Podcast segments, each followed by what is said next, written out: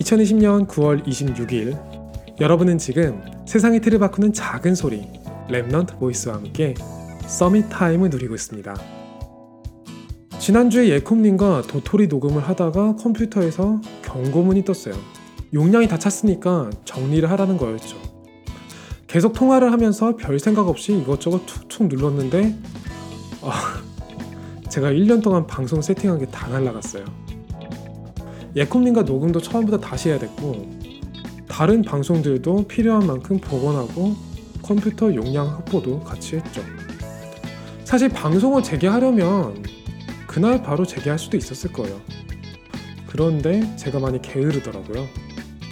램청자들 생각하면 이러면 안 되는데 컴퓨터 내부 정리를 하면서 그냥 이런 생각까지 했어요. 방송 콘텐츠 교통 정리를 마치면 램청자들과 약속을 하고 무조건 그걸 지켜야 할 텐데 아 그 전에 이참에 일주일 푹 쉴까? 그 일주일 동안 업로드를 하지 않은 거지 Summit Time을 누리지 않은 건 아니니까 중요한 질문들을 할 수 있었어요.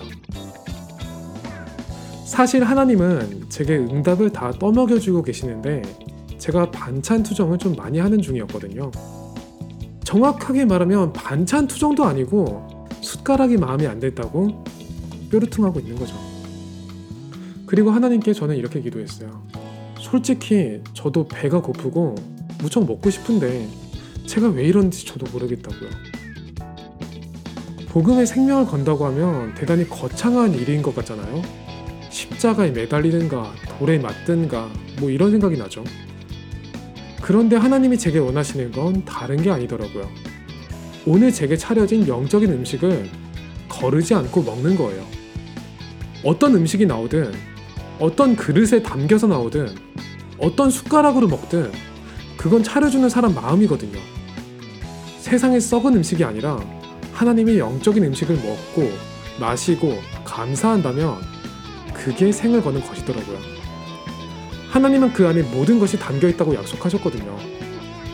그렇게 매일 자신을 관리하면 중요한 때가 올 거니까요. 음, 말도 없이 일주일 푹 쉬고 와서 죄송합니다. 이제부터는 이 방송도 생을 건 약속이 될 것 같아요.